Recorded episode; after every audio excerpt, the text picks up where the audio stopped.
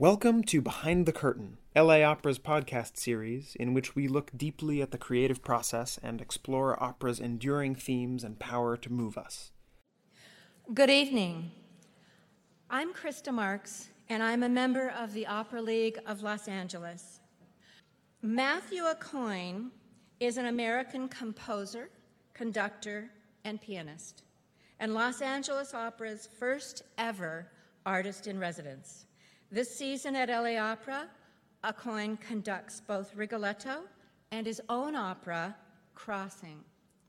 Aucoin's music has been performed and commissioned by artists including Yo-Yo Ma, Zurich's Tonhalle Orchestra, Salzburg's Mozarteum Orchestra, the Brentano Quartet, the Los Angeles Chamber Orchestra, the Orchestra of St. Luke's, tenor Paul Appleby, and Chanticleer.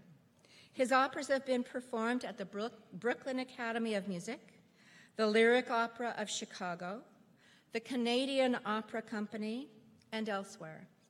In recent seasons, Aucoin has made conducting debuts at LA Opera, the Chicago Symphony, the LA Philharmonic, the LA Chamber Orchestra, Salzburg's Moza- Mozarteum Orchestra, the Music Academy of the West, the Rome Opera Orchestra, and Juilliard Opera. This summer, he makes his conducting debut at Santa Fe Opera, leading John Adams' Dr. Atomic. Aucoin is a 2012 graduate of Harvard College, summa cum laude, and a 2014 recipient of a graduate diploma in composition from the Juilliard School.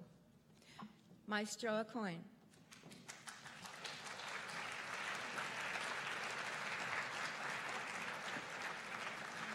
But thank goodness we're not here tonight to talk about me anymore.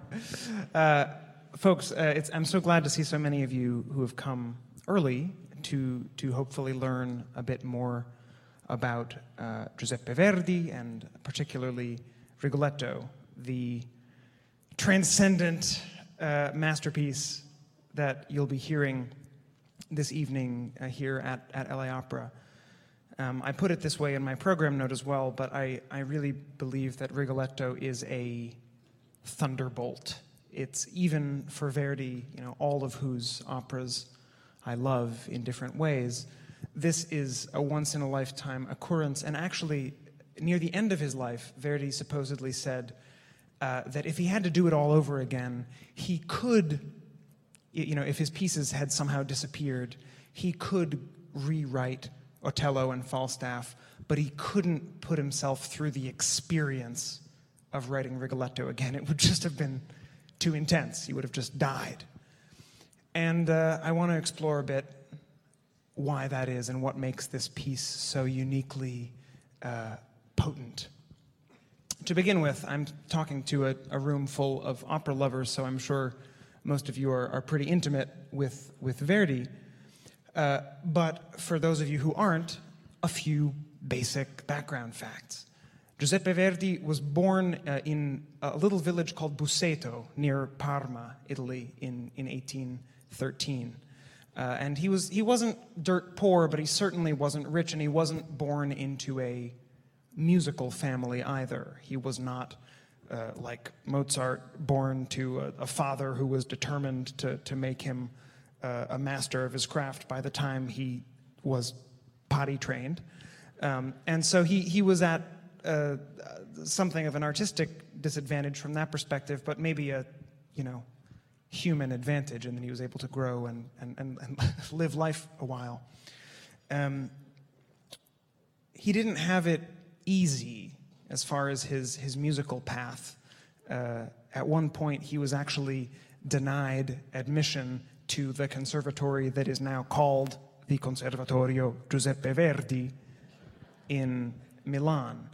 Um, he was seen first by the Italian musical establishment and then by the world's musical establishment once he was established in Italy as something of a peasant, of an unlearned uh, artist who, who kind of got by on grit and guts. And Verdi, in a way, played into those stereotypes. It's, a, it's kind of a good way to deal with, with one's own anxiety. Verdi said, Yeah, I don't know the first thing about music.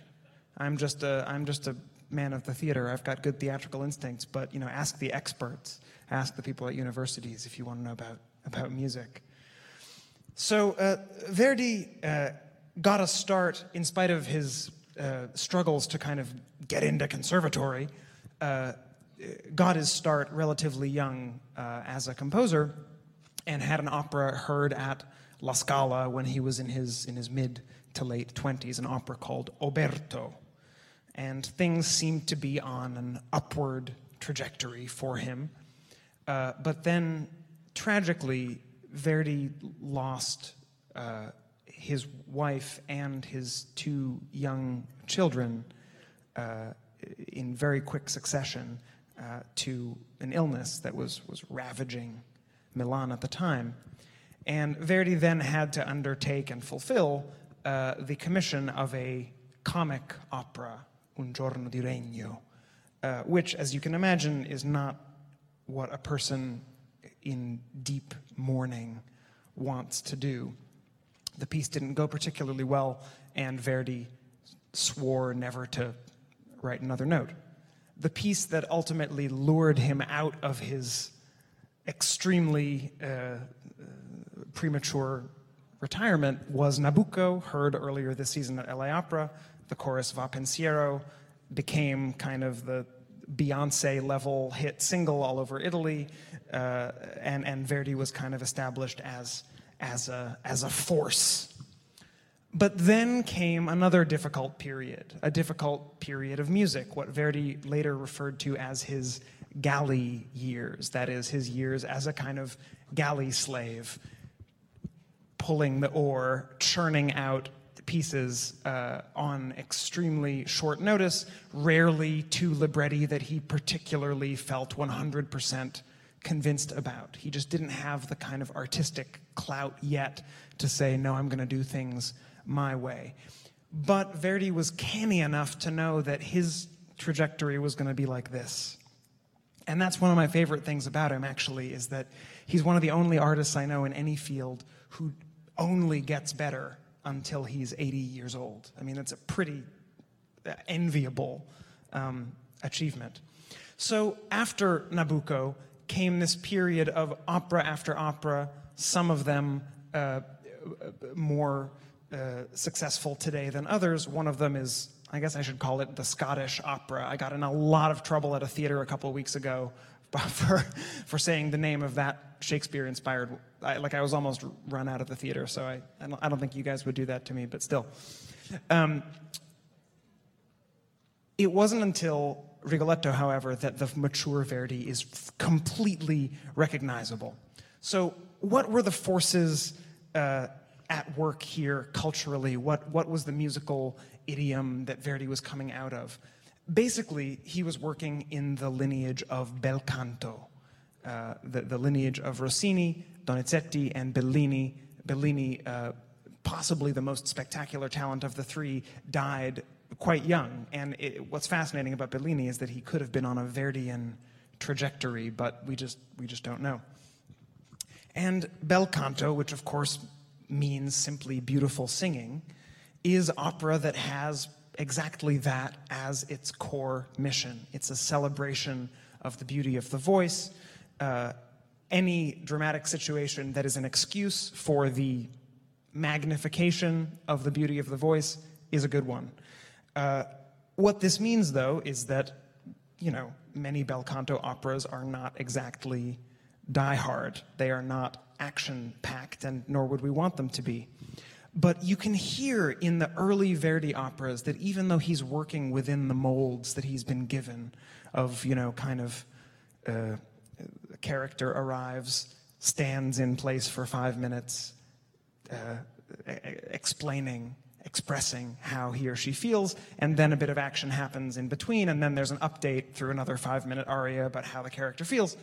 You could feel early on that Verdi was chafing against the limitations of these forms dramatically, that his music had all the, this sort of blood and guts quality, that it was kind of, it's like this caged animal kind of trying to get out of, of, of the strictures of these forms. Uh, and there are hints along the way that he was beginning to break the rules. For example, the character of Lady Macbeth, uh, Verdi uh, specifically said, I don't want a beautiful voice. I, I want an ugly and a powerful voice. And to make his point, her first entrance, of course, is spoken. Nel di della vittoria io la incontrai. It's sort of, you know, Tom Waits as, as an opera singer. Um, so he was beginning to, to sort of stretch the, stretch the limits in this way. So, uh, in hindsight, it makes sense that Verdi was attracted to a play by Victor Hugo called Le Roi s'amuse, The King Enjoys Himself. It's a play about the historical French king Francis I and his court jester, Triboulet. These are both actually real historical figures, which I'm embarrassed to say I didn't know until rather recently. Uh, Francis I was a really important patron of Leonardo da Vinci at the end of his life. He actually gave Da Vinci his, I should say Leonardo, his last home, and, and, and Leonardo brought him the Mona Lisa near the end of his life and, and all of this. So the historical Francis was not necessarily all bad, but Victor Hugo's play certainly makes him out to be. It's the story of uh, a young, careless, and carefree king uh, who is just interested in, in his uh, sexual conquests, and the tormented court jester Triboulet, who works for him, and this horrible tragedy uh, that befalls Triboulet's daughter. The king is not the heart of this tragedy. The hunchbacked, twisted jester is the heart of it. And something about this situation made Verdi say, That's for me. Why? Well, the character of Triboulet, who became Rigoletto, is a father who has a young and innocent daughter whom he loves more than anything. And it is ultimately this love that proves destructive, uh, that proves suffocating, um, and which precipitates the whole um, horrendous, dramatic climax.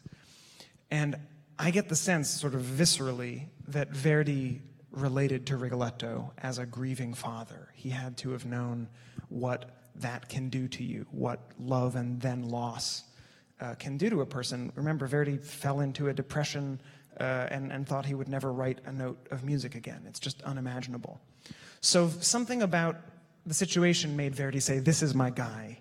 Rigoletto is my hero, even though he's evil in a way, even though he doesn't exactly behave morally, and even though he's the source of, of, of the whole catastrophe, Verdi sympathized with him. Now, Hugo's play was shut down after one night when it premiered in 1832 in France. Uh, the uh, topic of, of, a, of a, uh, the, the head of a head of state being seen as a kind of uh, careless psychopath. It was seen as just too incendiary and, and it was shut down. And Verdi and his librettist, Francesco Maria Piave, faced the same problem when they tried 20 years later.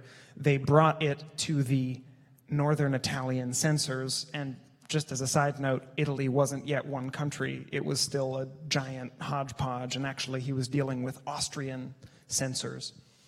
Uh, and they basically said, Are you crazy? We're never going to let this on stage. No way. And this is what's really revealing is like what Verdi was willing to change and what he was absolutely not willing to change. And what he was willing to change was the status of the noble figure. He didn't much care that it be a king. He was perfectly happy for it to instead be a duke, thank you. Um, and to change the setting to uh, Mantua uh, in, in, in, northern Italy. I, am not quite sure why that was less explosive, given that actually it was closer to where uh, the piece was being premiered, but nevertheless.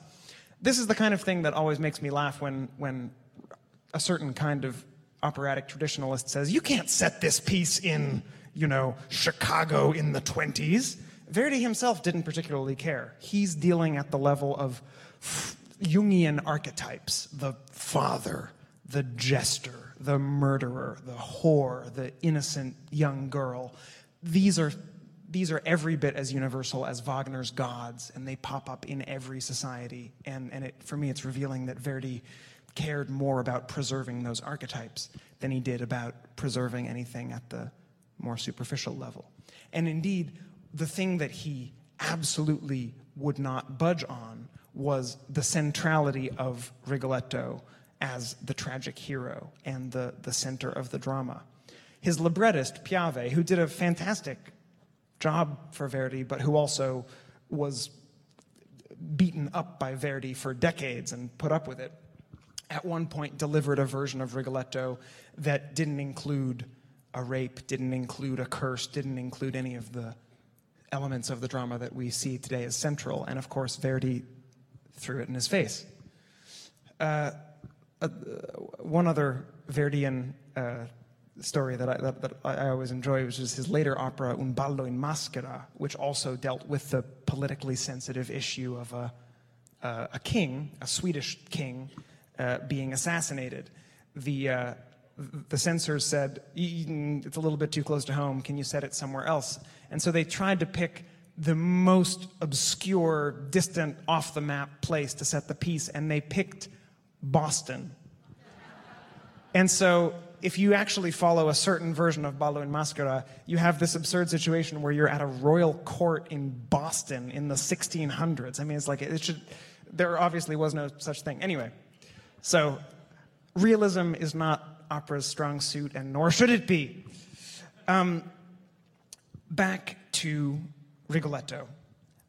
I now want to get into why I love the piece so much and, and why I think it is a, is a breakthrough piece for Verdi.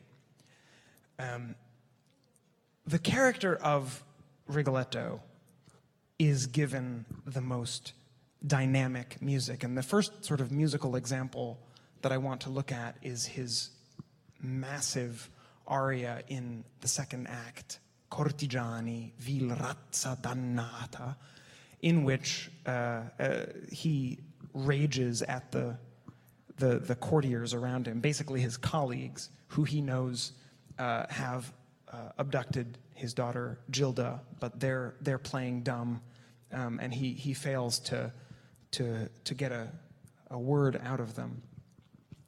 This aria begins in a form that would have been familiar to listeners going back to the Baroque period. It's a rage aria. It, Handel has tons of them. Um, it, it, it's someone who has lost control uh, of, of, of, his reason and who is kind of raging against uh, the forces of the universe. But in Handel, or in any composer in a certain tradition before Verdi, a rage aria was a rage aria. It would end, and, and, and that would be that. But in Cortigiani, what Verdi does is he has Rigoletto go through a psychological process of, of saying, I'm going to try to beat the door down to get my daughter back. And then that doesn't work. And so he has to say, okay, what, what am I going to do instead? And he pleads, he begs. And so does the music. And that doesn't work either.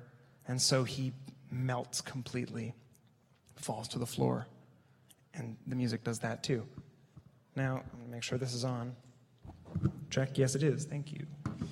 We begin full on rage. I feel like Stevie Wonder here. This is. I mean, I, I don't, but.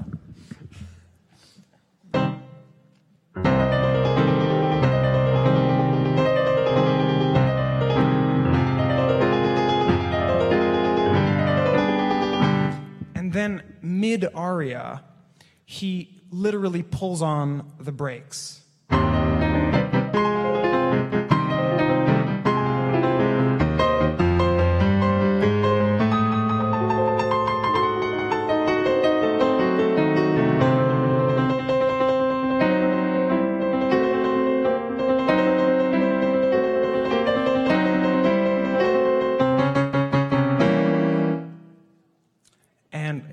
Missing an important part, which is the singing, but you wouldn't want to hear me sing Rigoletto, I promise. And then we pause. Piango.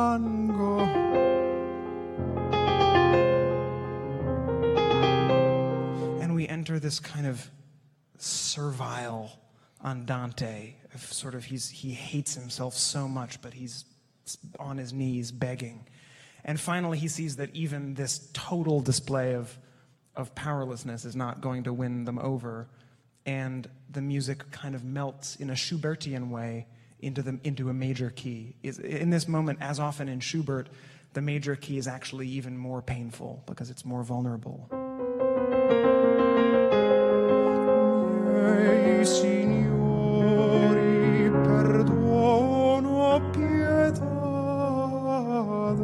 Etc.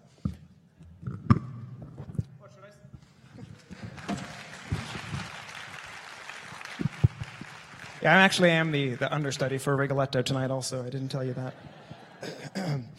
uh, it's this newly dynamic form. It all happens within a single piece of music. We're taken on this massive journey and we are shown inner change over the course of an aria. And that was, that was new for Verdi and it was, it was new for um, the, the tradition that he was he was working in. There's another piece in the opera that also shows a, a, certain kind of new sophistication, uh, and it comes in the final act uh, when uh, Rigoletto has decided to have the Duke killed because he knows that the Duke has, uh, has raped his daughter.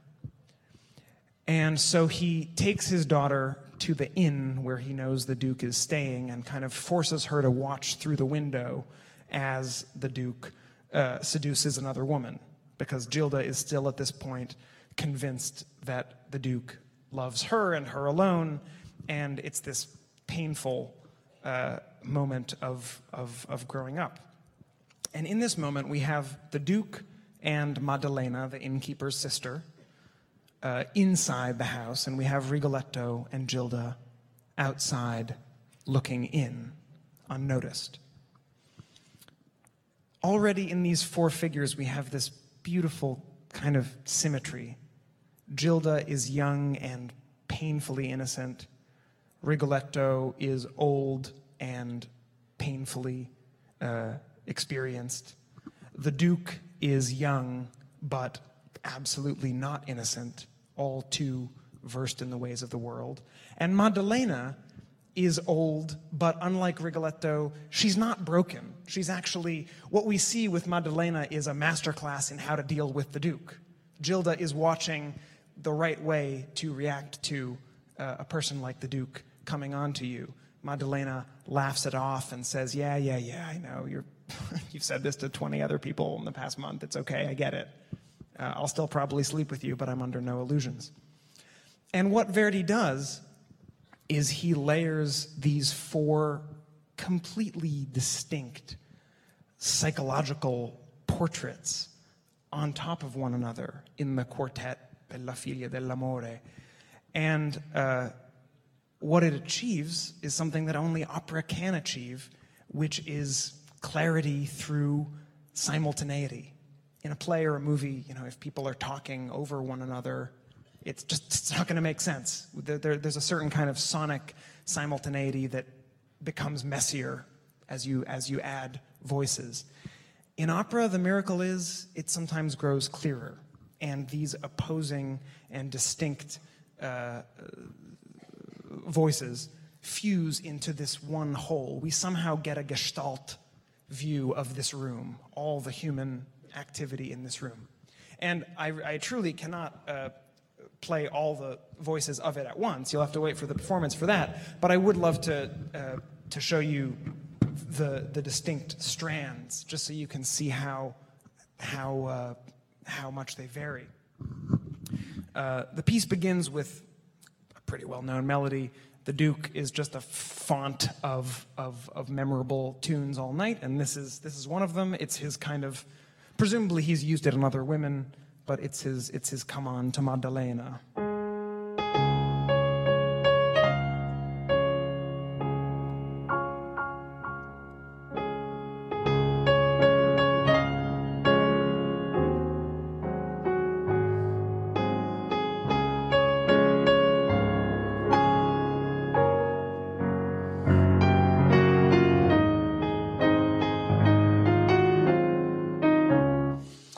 After a while, uh, Maddalena laughs him off. Up till now, we've heard only legato, only this fluid, liquid musical line. Bella figlia dell'amore.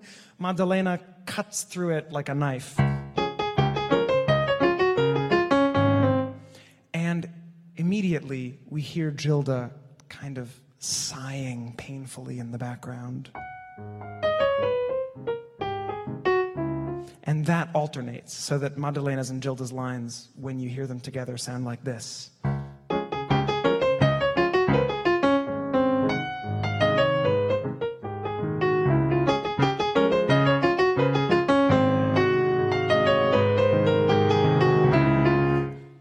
And then Rigoletto, who has somehow transformed from being uh, a raving, uh, furious, uh, sort of a crazy person, he, he becomes a kind of sage and says to his daughter, You're wasting your tears. It's just, it's just really not worth it. Taci il piangere non vale. No, non val il piangere non vale. No, non val. And over the course of the quartet, these four states that don't resemble each other at all kind of interweave and interpenetrate in the most magical way. Um, so that it, it, it's, it's something I can only I can only compare it to the feeling at the end of a Mozart da Ponte opera, where some human situation that is so sordid and so lacking in uh, any kind of nobility that's just sort of horrible, somehow through the power of the music is transformed or even redeemed. I don't know, redemption's kind of a Wagnerian word. I don't want to sound overwrought here, but that is one of my favorite things about opera that uh, the music can redeem the, the, the, the, the nature of, of, of, of what is being talked about.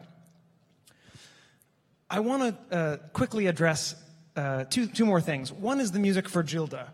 Um, Gilda is often understood to be uh, Verdi's most fragile heroine, not, uh, not uh, uh, an independent woman like Violetta, certainly not a prankster like the wives in Falstaff. But I think that a, a simplistic view of Gilda is really mistaken, and I think you'll hear that the way our Gilda, Lisette Oropesa, sings the role uh, answers this question beyond any doubt.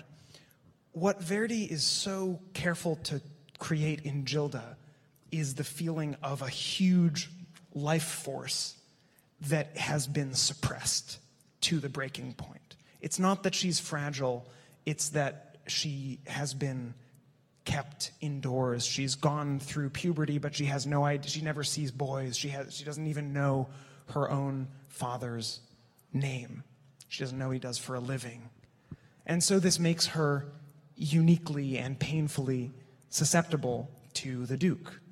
The, the whole drama hinges on two consecutive scenes in which Rigoletto first refuses to tell her the family name or his own name because he's ashamed of being known as the jester. And then the Duke, you know, sneaks in through the window and gives her a false name, which for her is the most important thing she's ever heard. So, well, okay, maybe you could bear 30 seconds of me singing Rigoletto, but not Gilda. That's, that's, I, I, won't want to touch that. Uh, all I want to say there is, is actually to, to, to listen carefully to Gilda's music and, and see if you can feel what strength there is there. Particularly, there's a great moment uh, in, in, in the final act when Gilda knows that the Duke's life is uh, in danger and, and, and that uh, the people inside the inn might kill him, she sees Maddalena, the innkeeper's sister, weeping over, uh, over the possible murder of the Duke. And she kind of says, What? That woman is crying over him? No way. I'm going to swoop in there and, and, and, and, and save him myself. So there's, there's more to Gilda than, than meets the eye. The other thing to listen for, I think, uh, in Rigoletto is that it's one of the first Verdi operas that shows clear influence and indeed borrowings from uh, Mozart and Beethoven. Wagner had not yet really made a mark in Italy. Verdi and Wagner were evolving kind of in parallel, and, and there's a wonderful influence a couple decades later. Um, but there are two uh, pieces whose presence is really palpable in Rigoletto, and those are Mozart's Don Giovanni and Beethoven's Pastoral Symphony. Um, from Don Giovanni, uh, Verdi borrowed uh, a couple of musical lightning strokes. Uh, for example, I'm sure most of you are familiar with the Commendatore scene in Don Giovanni when the Commendatore's ghost bursts in and. Um, Don Giovanni a cenar teco, etc. Uh, at, at, a similar moment in this opera, the crucial moment of the curse, when the old man Monterone curses Rigoletto, the pitches that Verdi picks are novello insulto. Um, so that we, uh, even though it's in a different key, it is also sung by a bass, and it's sung by a bass who's doing exactly the same thing. So that's just a kind of, that's kind of inside baseball.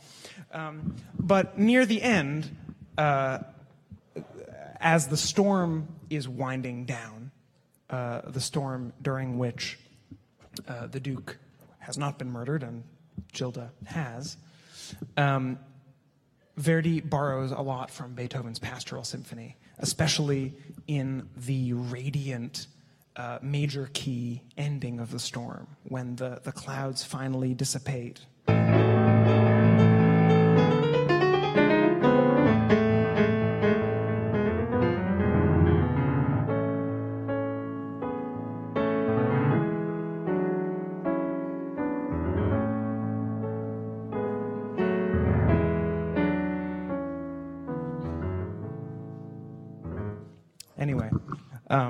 Those are just some things to, to listen for. Um, thank you. I think we do have maybe five or seven minutes in case anyone has questions, comments, critiques, concerns, anything on your mind about this production or the piece or anything else. Yes. Oh, good point. We've got a we've got a connoisseur here. The question is the the minuet uh, in the first scene of Rigoletto, which it's true, it's another borrowing from Don Giovanni. Uh, in the court scene, everybody dances a minuet, and it's a very, you know, it would be like a, a film today having a, you know, 40s or 50s big band soundtrack. It's a consciously out of date dance um, being used in a totally parodic uh, uh, fashion. Yes. Any other? Yes. Yes, I can. The question is, can I talk about the moment when Rigoletto sings Piangi? You know, you could pick any moment in this opera, and I'd be happy to talk about it. It's all so good. Um, after Gilda um, tells her father what happened, Rigoletto says, It's okay, it's okay, you can cry, and, and, and holds her.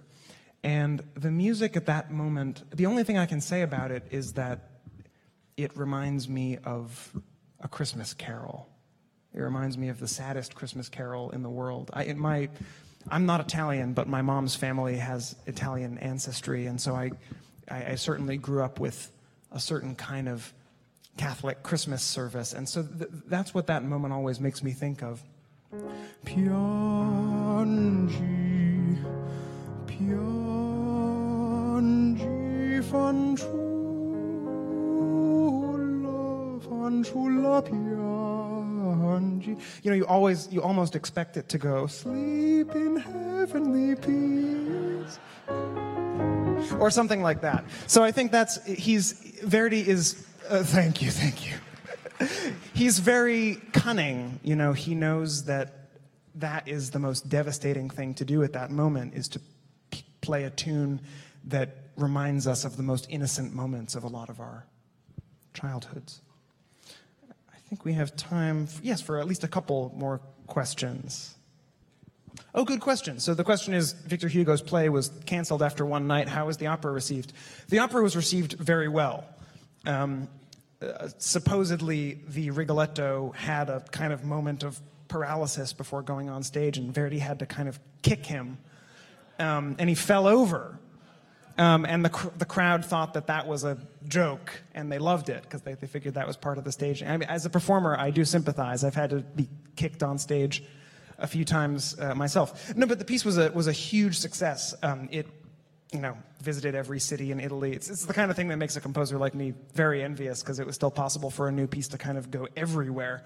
But it went everywhere in a really bowdlerized form. It was heard under like six or seven different titles in the first couple of years with all kinds of alterations. So that's one negative thing about living in the 19th century. Yes, any other? Yes. The question is Is it true or a myth that a certain tune called La Donna Mobile was uh, withheld until the day of the premiere? You know, I wasn't there, but. But I, I think I, I, it's in every book I've read about it, so I think there's some truth to it. Verdi knew he had a hit when uh, he, he knew when he had a hit on his hands, and he didn't want leakers. Okay, well, I suppose I better get ready. Thank you, everyone. Enjoy the show. You've been listening to LA Opera's Behind the Curtain. Thank you, and see you at the opera.